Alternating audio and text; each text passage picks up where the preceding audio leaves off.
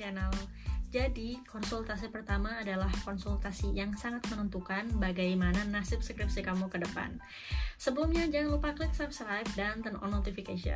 First impression itu sangat penting, terutama kalau misalnya dosen kamu tidak mengenal kamu sama sekali sebelumnya dan momen konsultasi pertama kali adalah momen kamu memperkenalkan diri kamu sekaligus memberikan first impression yang baik. Nah, jadi sekalipun misalnya dosennya ini adalah dosen mata kuliah kamu, kamu udah sering ketemu dosennya uh, di beberapa mata kuliah sebelumnya, sebelum skripsian misalnya, tapi belum tentu kamu uh, mengenal dosennya, dosen kamu juga mengenal kamu. Karena kenapa? Di ruangan kelas itu kan banyak banget mahasiswanya, bukan cuma kamu doang. Nah, jadi bagaimana caranya membuat first impression yang baik di konsultasi pertama kali biar dosen kamu nggak marah? Karena kenapa? Banyak banget kasus yang di konsultasi pertama kali dosennya udah nggak suka dengan first impressionnya dia. Akhirnya dosennya kayak berusaha menjauh bukan menjauh sih kayak mempersulit dia ketika dia mau konsultasi selanjutnya. Nah kamu nggak mau kan kalau misalnya skripsi kamu tersendat konsultasinya hanya karena first impression yang nggak bagus.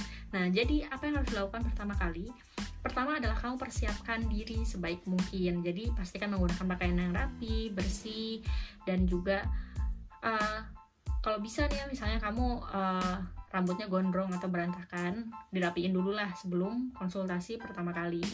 Selain dari segi penampilan kamu juga harus menunjukkan persiapan yang maksimal. Jadi kalau misalnya kamu konsul pertama kali jangan kosongan datang ke dosennya.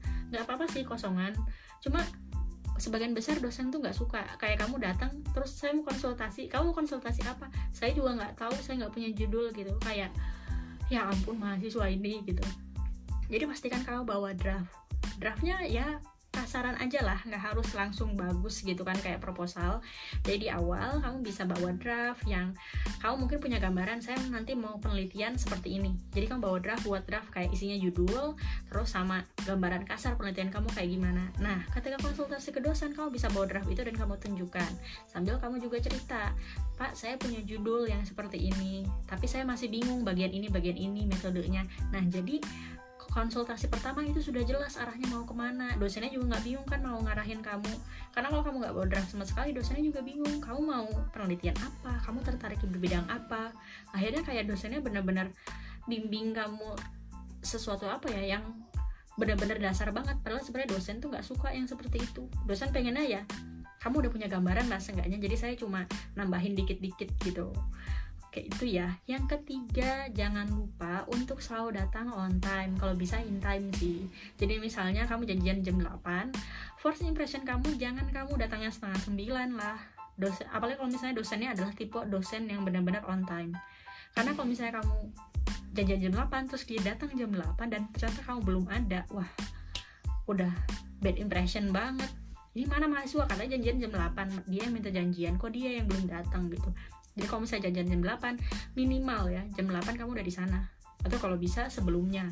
Jadi dosennya tahu wah mahasiswa ini janjian dan dia juga menepati janjinya. Berarti dia serius gitu. Karena kenapa? Nggak sedikit kok mahasiswa yang janjian sama dosen terus dianya yang nggak datang. Atau bahkan bukan dianya yang nggak datang dianya telat lah.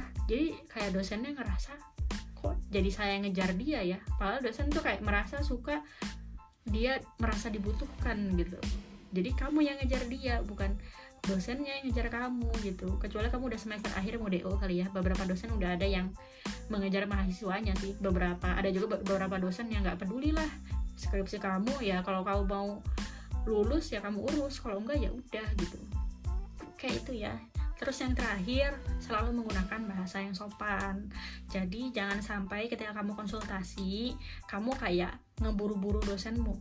Ya jadi misalnya udah selesai konsultasi ini Pak konsultasi selanjutnya bisanya kapan ya Pak? Saya bisanya tanggal sekian gitu.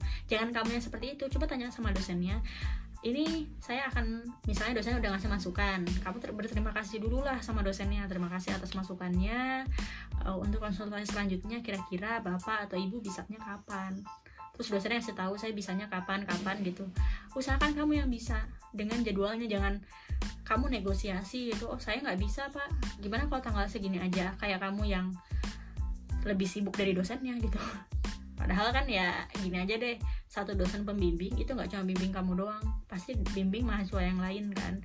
Jadi pastikan kamu yang mengusahakan itu kalau misalnya kamu pengen lulusnya cepat jadi kamu yang mengalah lah kenapa? Karena kamu yang butuh terus setelah itu selama konsultasi pastikan kamu nggak ngomong nggak motong omongan dosennya.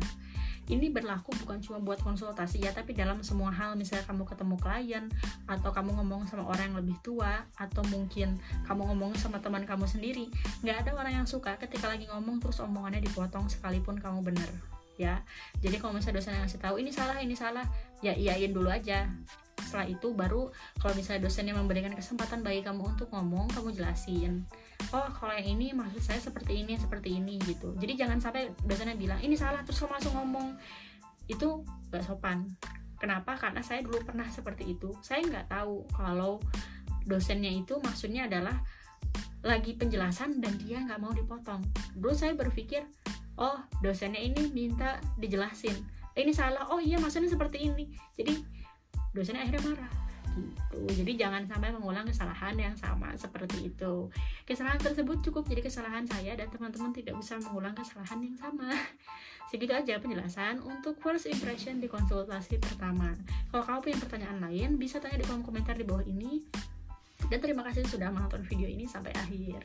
Sampai jumpa